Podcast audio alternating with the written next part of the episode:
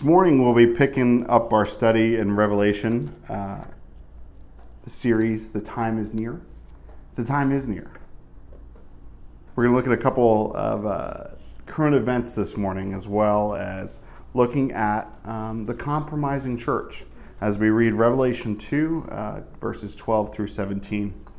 If we remember as we go through uh, the book of Revelation, it's more than just revelation, it's the revelation of Jesus Christ uh, it's not revelation of judgment, although judgment does happen. It's a revelation of Jesus for who he truly is the King of all heaven and all earth, the Lord of lords, the beginning and the end, a powerful one, the mighty one.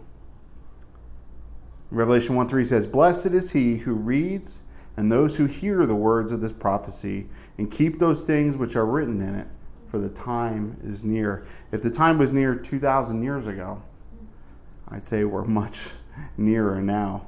Uh, you know, sort of you take a long road trip, you know, you might be in South Dakota and you might be nearer your destination, uh, but we're really near uh, the end times. We're in them. But previously, we saw John, the Apostle John, on the island of Patmos, exiled there uh, for his faith. He had visions of the revealed Jesus Christ, both in power and glory, one who was glowing, one who was radiant, one who had fire and was John was scared. He fell down as if dead um, at the vision of Jesus. This wasn't this meek teacher on earth. This was the, the revelation of who was really inside that meek teacher. We saw that vision of Jesus walking amongst seven lampstands with seven stars in his hands. We found out that the seven lampstands are the seven churches, the number being uh, perfect of completion. And the seven stars in his hands were the messengers of those churches, were the leadership, the pastors uh, of those churches.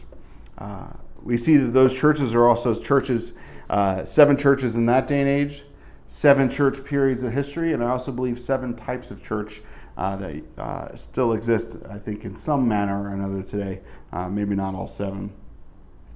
We read the first uh, message was to the loveless church. This was the church in Ephesus, and Jesus said in chapter 2, verse 5 Remember, therefore, from where you have fallen, repent and do the first works or else I will come to you quickly and remove your lampstand from its place, unless you repent. That Jesus is saying, I'm going to remove all that really makes you a church. I'm going to remove the lampstand. I'm going to remove the glory of God, the Spirit of God, the light of truth from you if you don't repent. That there's a consequence to even the church, that the church is not immune to discipline and to consequence, and as even as we'll see, to judgment. Now, the real church, the church that is really of Jesus, that really repents, is immune to those things because they will repent, they will be corrected, and they will not face judgment. But to the church in name only, there is danger. And then we read the message to the, to the persecuted church, the church in Smyrna. And Revelation uh, 2 says, Do not fear any of those things which you are about to suffer. Indeed, the devil is about to throw some of you into prison that you may be tested and that you will have tribulation 10 days. Be faithful until death, and I will give you the crown of life. Remember that this church was a church that was persecuted, that was killed for their faith, and Jesus reminded them that he was the one who overcame death, but that they must hang on until death, that it wouldn't be long, but they'd have to hang on. And today, like I said, we're going to be looking at the compromising church. And I think the Lord reminded me of this verse. Uh, during worship this morning. I want to read it before we get into it, before I forget it. It's Matthew 10 uh, 34.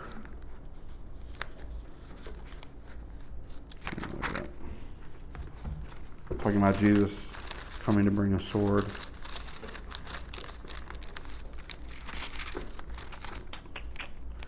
Matthew chapter 10, verse 34 says, Jesus says, Do not think that I came to bring peace on earth. I did not come to bring peace, but a sword. For I have come to set a man against his father, a daughter against her mother, and a daughter in law against her mother in law. A man's enemies will be those of his own household. He who loves father and mother more than me is not worthy of me, and he who loves son or daughter more than me is not worthy of me. And he who does not take his cross and follow after me is not worthy of me. He who finds his life will lose it, and he who loses his life for my sake will find it. Lord, this morning we want to lose our lives for your sake. We don't necessarily want to die or have a death wish, or and we know we don't need to be martyred to be saved. But God, if that's your will for us, God, help us be strong. But more than that, let us lay our lives down daily as a living sacrifice to you, giving up our thoughts, our dreams, our will for God, your will, and your kingdom come. Let it come this morning as only you can through your word. In Jesus' name, amen. Amen. So today, again, we're looking at the compromising church. In this day and age, you hear the word compromise, you might think, oh, this church is an enlightened church. This church knows a thing or two about how to get along in the modern world. They compromise, they go hand in hand with those who don't believe the same things that they believe. Because a compromise is an agreement or a settlement of a dispute that is reached by each side making concessions, right? Maybe you and I go out on a date and we compromise on where to go, but maybe we choose a place that neither of us is really happy with.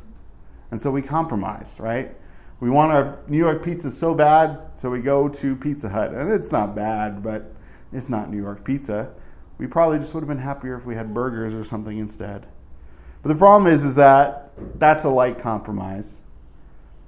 But that, as much as light can concede to darkness, can compromise to darkness, how much can it do so before the darkness takes over? If we look at our world today, the world would tell you and I that there's no right or wrong. I believe they say that because the right has given so much over to the wrong that there's no light from the right anymore. And when the light does sprout up, it is shouted down as intolerant by those who are in darkness. And I don't know that we should hate those who are in darkness because they are in darkness. They are stumbling, they are blind, and they don't know it. And we wouldn't hate a blind person as they walk down the street, I hope. I hope we would help them. But if you look at our world today, you just watch a couple clips of the news, you'll see that there are people who would hurt even the blind, even the poor, even the destitute and the old. Old people getting beat up on the subway, at a store, killed over a dollar. Tell me darkness has not taken over our world. Again, in modernity, compromise is seen as a good thing. It's something to aspire to. Again, I think compromise, something that may have had good roots and good intentions in a fleshly sense, because I believe if you really think about compromise, we're supposed to consider others better than ourselves.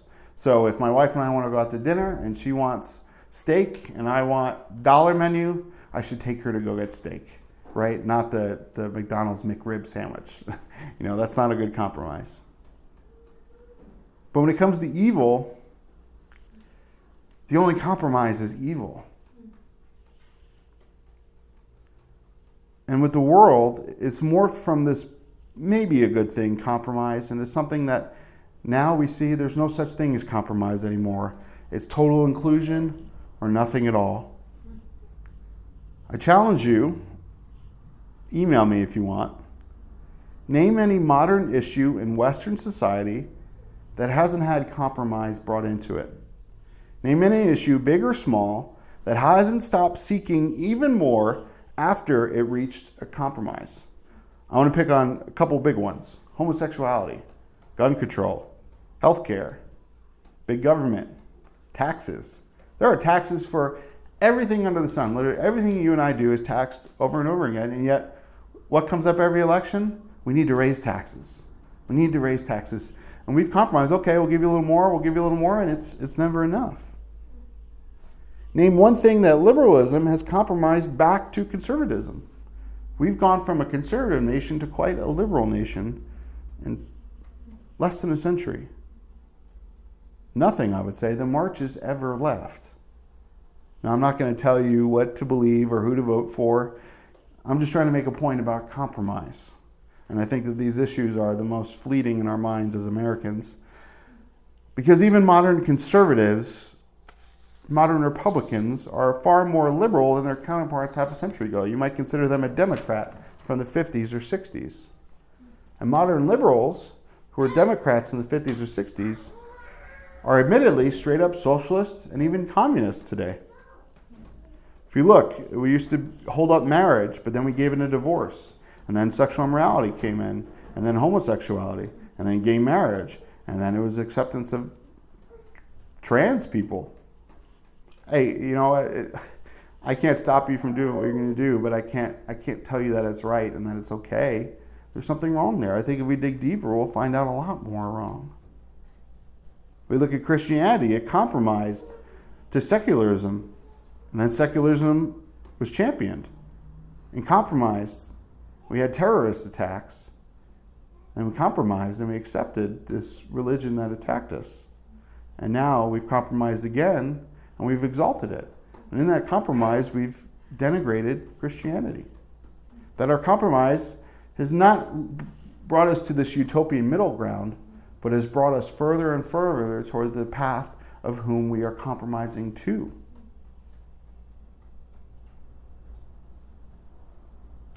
We can switch gears a little bit and look at two current events. I want to look at two current events. Number one is Iran. Recently, uh, again, I'm not going to say whether we should or should not go to war, um, you know, legalities of certain things, but we killed an Iranian general who was in Iraq. What is he doing in Iraq? But we killed him. This guy was a terror. He was actively fighting U.S. assets. Uh, Iran has actively been against America for a long time. Uh, you know, you could look throughout history of terrorism. We've always kind of taken a far off stance for one reason or another. Maybe we couldn't attack them, maybe we could. Now we're kind of in a place where we almost have them surrounded. We're in Iraq and Afghanistan. But, you know, if you look into the logistics of war with them, it would be a long and brutal war. And uh, I don't know that America has the gusto to do it or necessarily the reason to do it now, although I do believe Iran is a wicked regime. Uh, a former coworker of mine, her boyfriend uh, escaped Iran and became an American citizen and changed his name. And I, you know, I don't think they had to change his name, but that was up to him. Uh, and I commend him for that. I'm thankful that he was able to get out, come here by the right means, and become an American citizen. I think that is the American dream to escape tyranny and to be a part of liberty and to make it your whole life. I am, it, not to be like Chris Matthews, but it gives me chills I, I am excited to hear about those things. Those things make me want to, in a sense, cry at times because that's the way it should be. But if we pay attention to the news, you're almost taught to believe that this guy was a good guy, that everything's about mourning him. Yeah, well, I'm sure his sympathizers and people who believe the same things he do are mourning him, but doesn't change the fact. I'm not, you know, trying to rationalize everything we do as a nation. But the question is really, what's going on spiritually behind all of this? If we look in the Bible and we look in, throughout the scripture about the end times, we've seen alliance between Gog and Magog. Well, who's Gog and Magog? It's Russia, China, and Iran. We know that they're currently lining up in geopolitics, in uh, finances, in oil, trying to take over America's domination over there. They want a pathway to the Middle East, and it's through Iran. Pathway to the Mediterranean, and it's through Iran. Iran hates Israel. They call Israel the little Satan. And they hate us. They call us the great Satan. And maybe they have a right to say that against us, but even for the fact that they're against Israel, we need to stand up for Israel. And they're seeking after nuclear arms. Believe me, they want to use them. The, one of the former presidents had a vision of blowing Israel off the map. You don't think they're going to use it when they have the right opportunity, when they have the right people behind them? A commentator likened this to could this be like the beginning of World War I, where someone was killed and it escalated rapidly until the whole world was in war? And I could see that happening. But it's interesting when you consider Daniel 8, 5 through 10, and I believe this is end times dealing with the Antichrist. Uh, could be uh, talking about Alexander the Great in history. Uh, but this could this be a setup for the final world kingdoms? Even what's going on right now with Iran. Um, you know, because some current players on the world scene, I don't think can really exist the way they could in the final world. North, something's going to happen in North Korea. Everything's happened with all these dictators in North Africa. Uh, China's so strong, nothing's going to happen to them, and they're in end times. Uh, South America's been in turmoil. So Iran is kind of this big player that has to be dealt with, and they're either going to have a maintained power with Russia and China, or there's going to be a regime change there. And they're still going to be aligned with Russia and China, but it's going to be different. But let's look at Daniel 8, 5 through 10 and consider current events, consider the end times. And Daniel even says, and as I was considering, he's having this spiritual vision here, suddenly a male goat came from the west. Consider where he is. He's in Israel, he's in Babylon, the west, Europe, America It comes across the surface of the whole earth without touching the ground. The goat had a notable horn between his eyes, had this symbol of power uh, or a leader. Then he came to the ram that had two horns, which I had seen standing beside the river, and ran at him with furious power. And this is, you know, over in Babylon. And I saw him confronting the ram, and he was moved with rage against him, attacked the ram, and broke his two horns. There was no power in the ram to withstand him, but he cast him down on the ground and trampled him, and there was no one that could deliver the ram from his hand. Now, I'm not saying a war with Iran would be that easy, but if we really put our full might into it and pulled out all the political stops, we'd crush them in a second. Now, would we be willing to use those weapons in the political stage and the world stage and any, you know, I don't know. Therefore, the male goat grew very great but when he became strong, the large horn was broken, and in the place of it, four notable ones came up toward the four winds of heaven. And out of one of them came a little horn, which grew exceedingly great toward the south, toward the east, and toward the glorious land. And it grew up to the host of heaven, and it cast down some of the hosts and some of the stars to the ground and trampled them. That little horn is the Antichrist. Could we, as America, I'm not saying we are, be that goat who flies across the whole world and has this war that crushes these powers? But in that, we lose some of our power when we become great after this war. We're broken up. Our power is spread out among our allies, and among them springs up the Antichrist. Could that be? Sure. Do I know for sure? Absolutely not. Is this conjecture? Absolutely.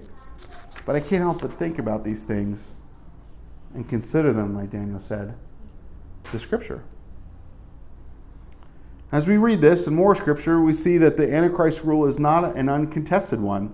It's not a perfect utopia of peace that we're going to be ushered into uh, during the tribulation. There are going to be uprisings, there's going to be wars, there will be an assassination attempt against him, and in fact, a false resurrection. Uh, it would make for quite the movie if they'd actually do it correctly based on what the scripture says. I'm looking forward to that front row seat though, but in my horse, on my horse, riding back with Jesus that sword coming out of his mouth. And the second current event, and this is a long intro, but I think as we read today, having these current events in mind, especially the second one, it might hit home. I don't know if you saw in the news recently, but I'm going to read part of this article. It says The United Methodist Church announces proposal to split over gay marriage. Well, how long did that take, United Methodist Church? The link is uh, in. Uh, my notes available for download on the website, but I'm sure you can just search it and find it. The United Methodist Church announced a proposal on Friday to split the denomination over what it called fundamental differences regarding its beliefs on same sex marriage and LGBTQ clergy. The proposal, signed by 16 church leaders from around the world, will be voted on at the church's 2020 General Conference in May. If passed, it would allow for a traditionalist, quote unquote, denomination to separate from the United Methodist Church so the Methodist Church as a whole wants to continue on in this direction, but there's a sect that they're calling traditionals that want to break away. And they're the second largest denomination. Uh, currently, ordained pastors are not allowed to perform same sex marriages, risking disciplinary action if they do, and quote unquote practicing LGBTQ people also cannot become ordained pastors according to the church's book of discipline. If you just read the way that's worded, you know where the angle of the article and the you know what these people want.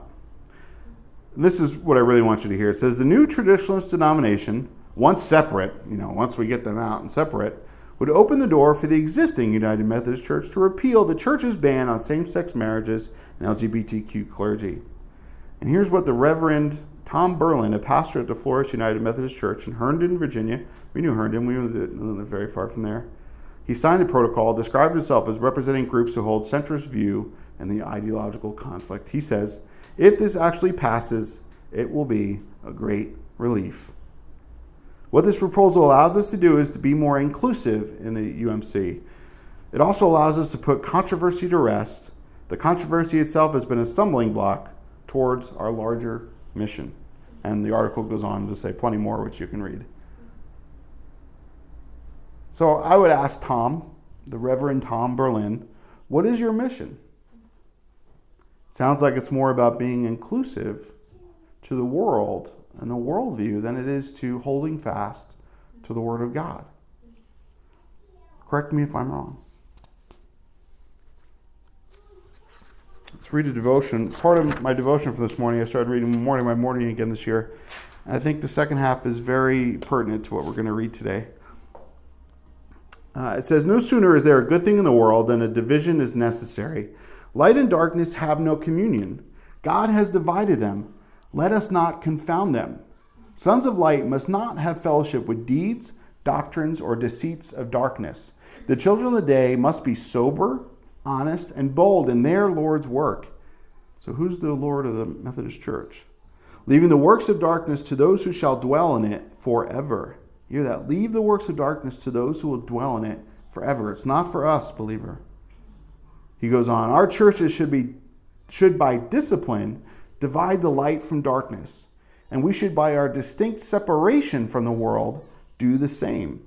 In judgment, in action, in hearing, in teaching, in association, we must discern between the precious and the vile, and maintain a great distinction which the Lord made upon the world's first day. Let there be light, and light was separated from darkness. O Lord Jesus, be thou our light throughout the whole of this day, for thy light is the light of men. And again, I think the issue for the Methodist Church and really for all churches and all believers is what is a good thing? Is it the light of Bible, of the Bible and the truth of God, or is it the light and the truth of man? Humanism. Jesus says, and this is I've read this verse plenty of times. Matthew 6, 22 through 23. The lamp of the body is the eye. If therefore your eye is good, your whole body will be full of light. But if your eye is bad, your whole body will be full of darkness. If therefore the light that is in you is darkness, how great is that darkness? Just a refresh of the meaning of the church names, the seven churches that we're looking through in Revelation. Ephesus is the desired one, and yet they became loveless. Smyrna, myrrh, the, the uh, essence of death, and they were the one that were, they were killed. Pergamos means mixed marriage. Mixed marriage. And they were compromising, right? Thyatira is Semiramis, Sardis is remnant, Philadelphia is brotherly love, Laodicea is the people rule. We'll look more at those as we get into them. But also in the notes, there's a, a two charts here that I, I can't show you by reading them, but it talks about the church ages the church ages, the seven church ages. And I think it's interesting because if we look at one, it says Ephesus was around 80, 30 to 100. That was the apostolic church, but you know, founded by the apostles. Um, uh, 80, 100 to 313 was Smyrna. We look at the Roman persecution of the church. Uh, 8313 to 600 is Pergamum, the age of Constantine, the Roman uh, emperor who decided to uh, combine uh, make Catholicism the official Roman religion instead of persecuting it. Um, that's where we get, you know, why Christmas on December 25, why, you know, Easter and all this other stuff. Um, and then 600 to 1517 was Thyatira, that was during the Dark Ages. Uh, 1517 to 1648 was Sardis, that was the Reformation, Martin Luther. 1649 to 1900 is Philadelphia, the missionary movement. And this chart says 1900 to the present is Laodicea, or apostasy, where the church went from being missionaries, being solid in the word, to embracing anything but the word, and in fact becoming not apostolic, but uh, uh, apostatic, you know, apostate, embracing apostasy, and then the rapture. And I believe this is interesting uh, with this other uh, chart, which is similar and related. The dates are a little bit different there. Um, but I think it's interesting that this this chart decides to put these people as the stars over the church ages. Not only do we have pastors over the ages, I mean pastors over the actual church, but pastors over the ages in a sense. It's The first one they would say Paul, second one was Irenaeus, third one they say Martin, and then Columba, and then we have Luther and Wesley. And there's they don't know who to put over last one. Another one put somebody's name over but I didn't know who they were. Um, so you can look at this if you want. But it's interesting, you know, I, I wonder if there is no star over the apostolic, not apostolic, uh, the, the Laodicean church in a sense. That if there's, you know, maybe it's Joel Osteen, I don't know, but, you know, there's someone over it who's, you know, almost like the Pope today, who's so into his own thing and not about the word and changing everything. Um, is what it is. Is what it is. But uh, I would agree that we live in the last days. As much as some modern churches, we want to believe that we're the Philadelphian church, and maybe you are in your local congregation, but look at the church. The church is, I mean, just what I just read. Every denomination is kind of cuckoo. Lord, forgive us of being that way. Let us be like the churches that need no correction, the churches that are full of love and serve you. And God, where we do need correction, let us repent at it and listen to it and be willing to change no matter how much it hurts, no matter how much it upsets the status quo, how much it upsets our religion and our historical practices. If they're evil, let us get rid of them. And if they're righteous, let us hold on to them. I love you, God. Come soon, we pray, and give us grace and mercy. In Jesus' name, amen. So let's read Revelation 2 12 through 17. And the Word of God says, Jesus says, To the angel of the church in Pergamos, write, These things says he who has the sharp two edged sword. I know your works and where you dwell, where Satan's throne is, and you hold fast to my name, and did not deny my faith even in the days in which Antipas, my faithful martyr, who was killed among you, where Satan dwells. But I have a few things against you, because you have there those who would hold the doctrine of Balaam, who taught Balak to put a stumbling block before the children of Israel, to eat things sacrificed to idols, and to commit sexual immorality. Thus you uh, also have those who, ha- who hold the doctrine of the Nicolaitans, which things I hate. Repent, or else I will come to you quickly, or will fight against them with the sword of my mouth. He who has an ear, let him hear what the Spirit says to the churches. To him who overcomes, I will give some of the hidden manna to eat, and I will give him a white stone, and on the stone a new name written, which no one knows except him who receives it. This church, Pergamos, um, David Guzik's commentary says Pergamos had been the capital city of the region, uh, and that region was Asia Minor, is modern day Turkey. Uh, it was that way for more than 300 years. The city was a noted center for culture and education, having one of the great libraries of the ancient world. It had more 200,000 volumes. I mean, that's a big deal. They didn't have the printing press.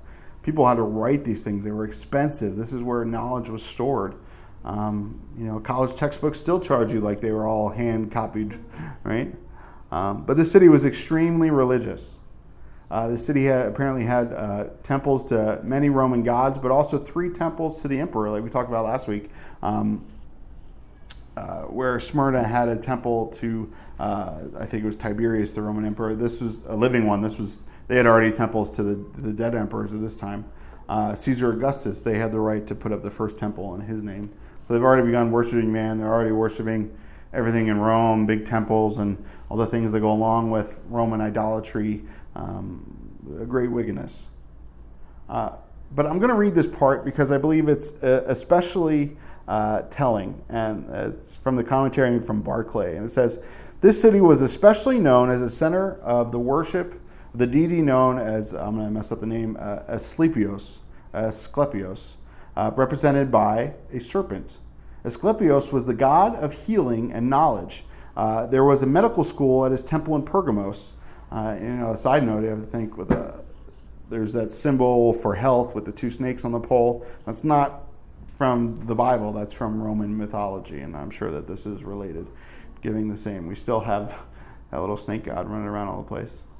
But because of the famous temple to the Roman god of healing, sick and diseased people from all over the Roman Empire flocked to Pergamos for relief. Sufferers were allowed to spend the night in the darkness of the temple, and in the temple there were tame snakes. In the night, the sufferer might be touched by one of these tame and harmless snakes as it glided over the ground on which he lay. No thanks, I'm not sick enough. the touch of the snake was held to be the touch of the God himself, and the touch held uh, was held to bring health and healing. Can't wait till we see this on Oprah as the next health craze. Uh, but this name means serpent savior. And if we remember in Exodus, serpents were sent uh, vipers were sent because of the immorality of the people, and they were dying because of the bites. And so, who saved them? God told Moses to put up a bronze serpent on a pole, and the people, if they just looked at the serpent, would be healed. Uh, but this was not symbolizing a serpent savior. This was symbolizing a savior killing the serpent and dying for us and taking the place of sin and the serpent in our lives. But I ask you, what are two of the biggest things our society holds up in almost untouchable and irrefutable esteem? Meaning, you can't even come against it, you can't have another opinion, you can't even debate it in the public square. Well, knowledge, science, right? I'm not saying that science is wrong, but some of the things that science teaches is clearly religion and medicine. Healing. Do everything a doctor says, or there's something wrong with you. You're crazy, you're backwards. Now, doctors know a lot of good things. I'm glad we have doctors in hospitals, but to hold them up like God, to hold up the medical consensus, when 150 years ago, we, the medical consensus was to cut off your leg and to, you know, there were no germs. You don't think if we go on for another 150 years, we're going to look back and go, wow, medicine was totally wrong to do that? I mean, look at our use of antibiotics. All of a sudden, they're not working anymore because medicine overused them. But Jesus says he's going to come against them with a sharp two edged sword out of his mouth.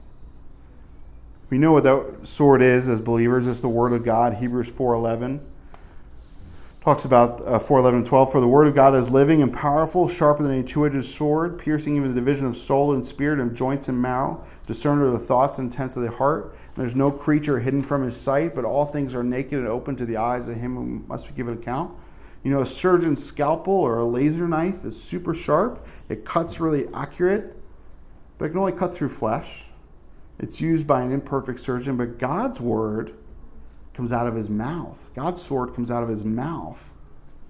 And it's able to cut right between your flesh, right between your bone and marrow, and right between your heart and your thoughts, and say, Your heart is tricking you. Your thoughts have deceived you.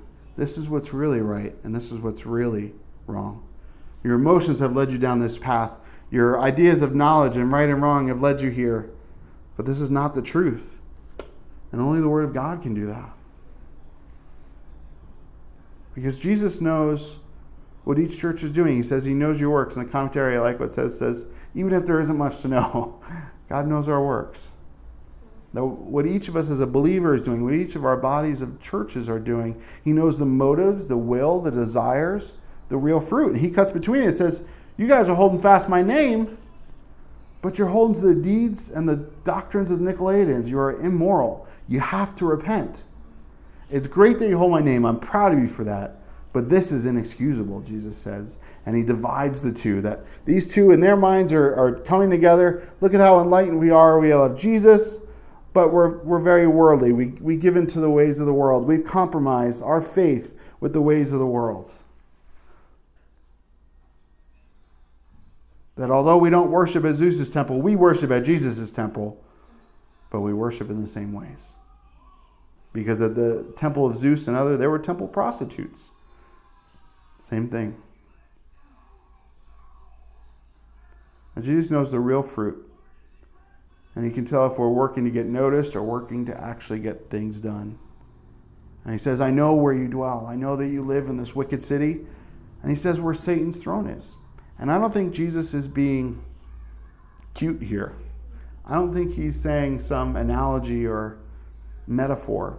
It's like Satan's throne because it's wicked. I think Jesus is saying at this time in history, in this city, was a spiritual place where Satan had his throne set up. And from this city, all the knowledge, all the worship, all the influence went out. Maybe it's some other place today.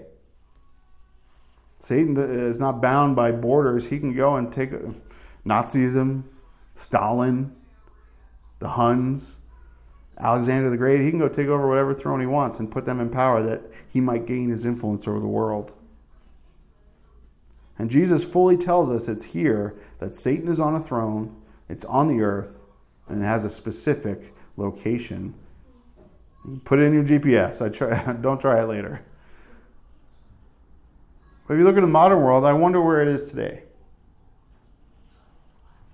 I wonder where it is today, where the influence comes from where the knowledge and everything is coming out of, and all the rules for the world and society and how it lives? Is it not perhaps even the Middle East? Was it perhaps the West at some point? But the West spread the gospel, the West spread health, wealth, and prosperity, so to speak. and democracy.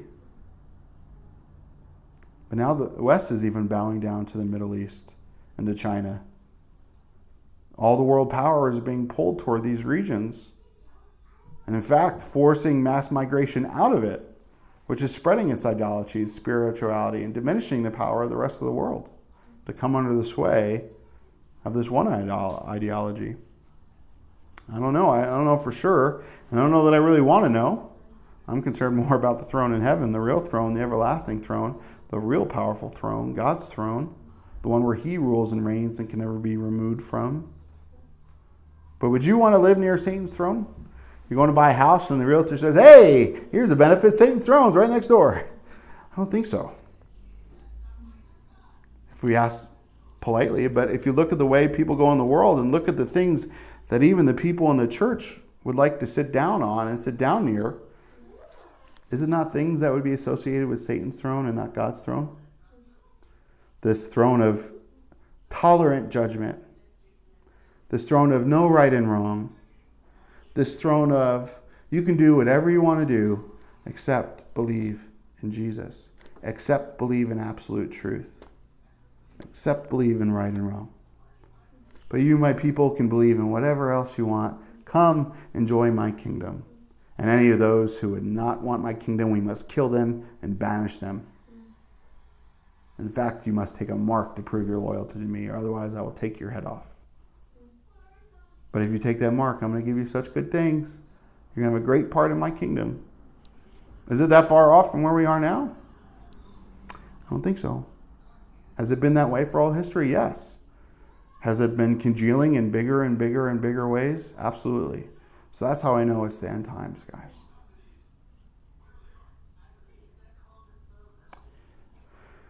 Commentary also talks about many different opinions as to why this was called the stronghold of satanic power. I, I don't know that I necessarily we didn't necessarily get in the weeds of that. We just need to know that there's a spiritual power at work on the earth. That when we sinned in the Garden of Eden, we handed over the title deed to Satan there, that it was our kingdom to rule and reign over, but we hand it over to Satan. So Satan tricks us to think that we're getting more power, but it's really him getting more power.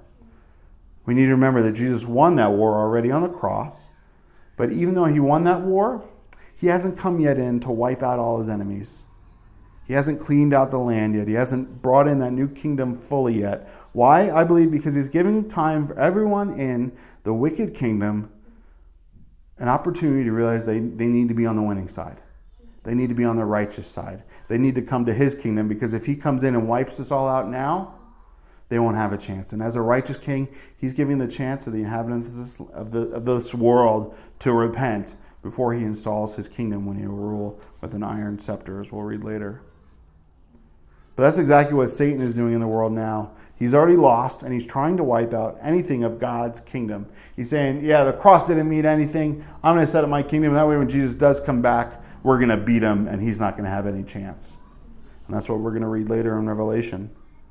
But he's setting up his final kingdom, that one world kingdom, a global kingdom, physical, spiritual, and in slavery to wickedness. But Jesus commends this church. He says they held fast my name. They didn't hold fast their church's name. They said, We hold fast to Jesus' name, that even in their wicked city, even with their uh, false doctrine and all their personal shortcomings, they still believed in Jesus and they clung tight to him. They didn't have everything right. No church, I mean, there's a couple churches that seem like they do here, but they didn't want Zeus's name, the snake's name, or Caesar's name on them. They wanted Jesus' name, even though they didn't quite live up to his word. And there's definitely a disparity there, and repentance has to happen. But there's something to be said for that, and Jesus does commend them for that. Philippians 2 9 through 11 says, Therefore God has also highly exalted him and given Jesus the name of which is above every name, that the name of Jesus is not just his name on his birth certificate, it's his name, it's his essence, it's who he is, it's, it's in all of reality, in all the kingdom. The name of God is Jesus. Yehoshua. you know, whatever language you speak, translate it. That at his name, his name is power. Every knee should bow of those in heaven and those on earth and those under the earth. He doesn't force them to bow, it just happens. because you have to bow to this power. Satan makes people bow. We make people bow. Jesus doesn't make anybody bow. But when he comes, everyone is going to bow because his name is above every other name, and there's you have to bow. And that every tongue would confess that Jesus Christ is Lord to the glory of God the Father. You confess now out of your free will, or you confess then out of your just the fact that it's the way it is. Jesus is Lord.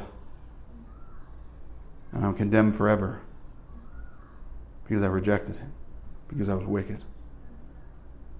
And I'm rightfully suffering for it in darkness forever. But God doesn't want that. That's why we have revelation. Remember, He's revealing this judgment to come that we might not go through it. And we see that Jesus commends a specific person named Antipas or Antipas. Sorry, about I'll heaven correct me.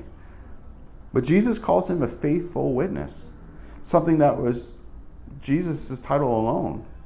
That Jesus says to this guy, You held my name and you lived the life and you loved me and your doctrine was right and you were killed for me in this wicked city. And he commends him. The I looked in the commentary to see if they knew anything and it says that there's no mention of him. That history doesn't say anything about this guy, but Jesus does. And that's the book I want to be written in. I don't care if there's a YouTube video, a blog, a newspaper post. I want to be in God's Word. I want to be in God's book where He says, Yep, there's you. There's you, my good and faithful servant. I don't think I'll ever be as good as Antipas, but I think it's awesome. It reminds me of Stephen when he was the first martyr. He was full of the Holy Spirit. He was, quote unquote, just a deacon, just serving tables, but he was full of the Holy Spirit, and he was the first one martyred. And who stood up in heaven? Jesus did, and welcomed him in.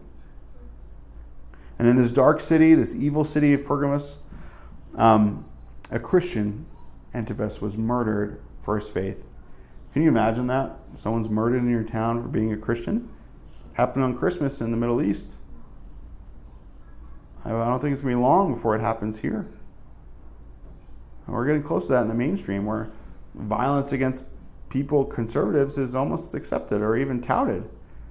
Comedians cutting off the head of a president on a magazine cover.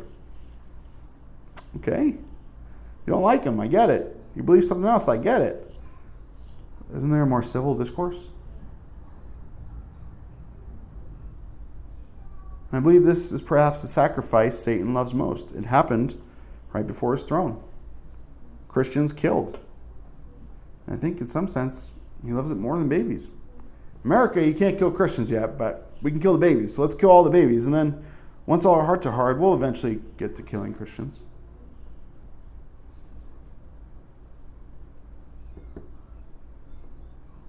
God loves the children. You ever wonder? It's not because Satan just hates little babies. I'm sure he does because his life, but he hates them the most because God loves them in a sense the most.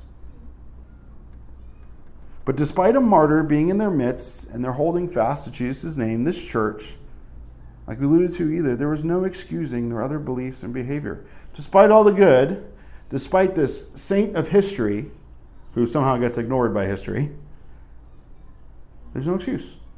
There's no excuse for compromise in the kingdom of heaven. There cannot be compromise and maintain righteousness in the church. Talks about the doctrine of Balaam. If you read Numbers, he couldn't curse Israel directly, so he committed a wickedness. And he pleased a pagan king. And he got the people, he put the stumbling block before them, he got them, he convinced them that it was okay to commit sexual immorality. And that was the doctrine of the Nicolaitans. It's okay to commit sexual immorality. It's okay to do these things. It's okay to be this way. It's okay. God understands. God made you that way. No, that's sin in the world and in you. And the Roman culture was highly immoral, like you mentioned, prostitution and worship. It even was accepted for homosexual relationships between men and children. We have that today. Look up NAMBLA. N A M B L A. That's old. Wait till that's accepted why wouldn't it be accepted in a couple years? The way things are going. We, children could tell us about climate change and about gun control. Well, at what point are we going to say, well, they have their own rights to do everything they want? I'm not saying it's right. I think it's disgusting, but the point is, is that that's where our, our society is going, and unfortunately, that's where our church is going as well. 1 Corinthians 5, 1 through 8. I won't read it for time, read it later. But Paul says it's actually reported that there's sexual immorality among you, and such sexual immorality is not even named among the Gentiles. That you're doing something the Gentiles don't even do. And you say it's okay. He says, Do you not know the little leaven leavens the whole lump? Purge out the old leaven, that you may be a new lump, since you are truly unleavened. That's what Jesus is saying to this church. You need to repent. You need to get rid of this leaven within you. Remember, the other church hated the deeds of the Nicolaitans. Two churches, one embraced it, the other one hated it. What does Jesus say? Oh, you guys should compromise. He says, No, I hate it. Get rid of this doctrine. Get rid of this lifestyle. Get it out of your life. It has no place in your life. If you don't, I will come quickly with the sword of my mouth against you. I will fight against you, he says, with the sword of my mouth. As a church, as a believer, do you want God saying, I'm going to fight against you with my word? But what can correct the believer? The word can. What can correct the church? Only the word. And what will also destroy a believer? Not submitting to the word. The word destroys them. What will destroy the church? In fact, their disobedience to the word. But does the church really want to fight Jesus as his word? I mean, he is the word. But if you look at our church as a whole modern society, does it not fight against the word with every chance it gets? Trying to deny it, trying to compromise, trying to look cool to the world, trying to look acceptable to the world, trying to stretch God's word to fit in the doctrines and ideologies of the world and health and science, picking and choosing what to believe and trying to even change the word of God? I believe we are more concerned about what the world's word is than, and what the word of the day is and what their word is about us than what God's word is, what God's word says about us, and what it teaches us to be and how to live. Because we are to be Christians, like little words of God walking around. Colossians 4 6, let your speech always be with grace, seasoned with salt, they may know how to answer each one. We're not to come back and bludgeon them with the sword, but season with grace. That sword's going to sink in and cut them deep. And they didn't even realize we got them. Didn't even realize the, the knife went in. It's oh, oh, it went in. But he says them. Jesus says them, almost if those in the church who aren't corrupted, who are listening, or maybe they're corrupted and they are listening, they need to get those out who aren't listening, who are corrupted, and who won't repent. Back to the traditionalist Methodists, I hope that they're the ones listening. I remember uh, growing up, one of my good friends, his parents were Methodists and everything. I hope that they're on the right side of it. The others, well, Jesus said he's going to come quickly to fight against you if you don't repent. The rest of the United Methodist Church, you need to repent. Not because I said so, but because the Word of God says so. And if you're not listening to the Word of God, you're certainly not going to listen to little old me. But Jesus says, this is kind of scary, in Revelation 19:21, towards the end of the whole book, and the rest were killed with the sword which proceeded from the mouth of him who sat on the horse, and all the birds were filled with their flesh. So when Jesus comes back with his army, it's not a nuclear bomb he uses to fight them. It's a flaming sword out of his mouth that cuts them all down. Opens his mouth, army is destroyed. Blood as high as bridles. No standing against his word. And he says, To those who overcome, I will give you hidden manna. If you remember in Exodus, manna was the, what is it? The stuff, the cornflake ish kind of thing that fell from heaven that they'd make into bread and everything. And it was a sign of the bread from heaven. And Jesus was the bread of heaven. He broke the bread and he blessed in communion. That Jesus is the bread of life. He says, when you get when you overcome this, you're going to have something so sweet, so delicious, so nutritious spiritually for you in heaven, unlike anything else. And it's interesting he says that because they've compromised on what? His word. They believe the word of the Nicolaitans over the word of Jesus through his apostles. He says, if you just believe my word, cut out the garbage, you're going to have something so sweet. You're looking for something so sweet, so delicious. You're trying to embrace the doctrines of the world because they taste good at the time. But I tell you, you cut that out and you eat just the word of God. So I say, I don't need to read any other book. I need to read the Bible. Sure, I'll read other books that help me with the Bible and help me in my faith. But at the end of the day, this is what I need to munch on. This is what I need to eat. It'll correct me, it will get me going in the right direction if I'm willing to be repentant in front of it. And that Bible, that same Bible, has the hidden manna in it. The world reads it, the world spits it out. The world doesn't get to the hidden manna, it doesn't even handle the crust of the bread. But when you and I, as believers, read it, as the Holy Spirit ministers to us things in it, things that others have missed, things that we have missed before, even in just a simple overview reading of it, there's hidden manna there. There's hidden, mm, that was good. I didn't see that before. Mm, that's, oh, wow, that's for my situation. Oh, that's for me. Help me, Lord. And it sustains us through the day and through our life and through a wicked time. And I think that's the same thing that sustained Antipas as he was murdered. I don't know how it happened, but he held fast to the word of God because he knew it was good and it was in him and it was a part of him. I love to see that there's a feast in heaven with that in man as well. But he says, I give you a white stone with a new name written on it, one that no one knows when I think of 2 Corinthians 5.17, therefore is anyone in Christ, he's a new creation, all things have passed away, behold, all things have become new. I think in some sense this could almost be for all believers. I hope it is. I want to get a white stone. I don't want to be a part of the, uh, the, the compromising church. I've always loved this verse. It's just the picture there in some way is so sweet, and I hope in some sense we all get one. But your mom and dad, my mom and dad named me. It's who we are. Uh, we named our children. We have special meanings for a name. I believe we they have good names. They're good names. Uh, they're nice names in English, and I think they have nice meaning spiritually as well, and even to my wife and I's hearts. And you might have a good name on earth, you might not. You might be Aloysius. It's fallen out of, fallen out of favor. But you also have a name, your reputation on earth, who you are to others around you, who you are in the world, more than your LinkedIn profile. And I think of this rock it's kind of like that. I think there's also something else, like a love and a pet name that you might have for your spouse that only you and your spouse know. That you love them and you have this special name for them. Maybe it's in your phone and you call them up. I remember a pastor friend of mine had a pet name for his wife in his phone. That was it. But in heaven, in the spiritual world, God has a special name for you and I. That when He made you, He named you. And maybe your parents listened and got something close. But even if they did, He has a special name for you, I believe reserved from before even the foundations of the world. Because He knows you, He knows your works, He knows how you truly repented, He knows every hair on your head, He knows your heart, He knows the intents of your heart, He knows how He made you, what He created you to be, what the path of your life and intent was for you. Something so intimate, it's only between you and Him, and it's engraved in the most precious stone of all. This white little stone, I think, is more precious than diamonds. And the roads are paved with gold, so to speak, in heaven, but God gives them a little white stone with their name on it.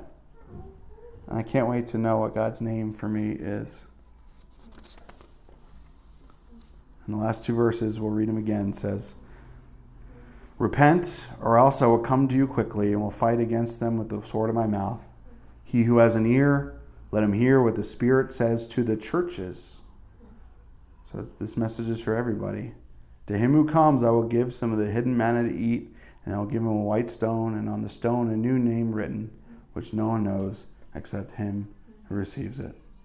Lord, that name written is written by your word and in your word and in your language that only you and we will know. There's something so intimate about that, God. And the same thing the way your word is, it cuts deep between soul and spirit, bone and marrow, God. Help the church repent. Help us repent. Help us hold fast to your word and not compromise, to not give in to the ways of the world and the ways of our own flesh, our own desires. But God, to trust you, God, to lift your name up, the name above all names. Come soon, we pray, God, but bless your people. Let your church be your church and exalt your name above any other name, God. Thank you, God. Thank you for your word and the freedom to preach. We pray for those who are under persecution, who are under threat of immorality and are under attack and are holding fast despite their church being wayward. God, give them strength, we pray. And remind them of these verses, we ask. We love you, God. In Jesus' name we pray. Amen. May God bless you and keep you, and his face shine upon you. There is a vineyard of the Lord. There is a vineyard for us all. With all our troubles left behind, and all we drink first light until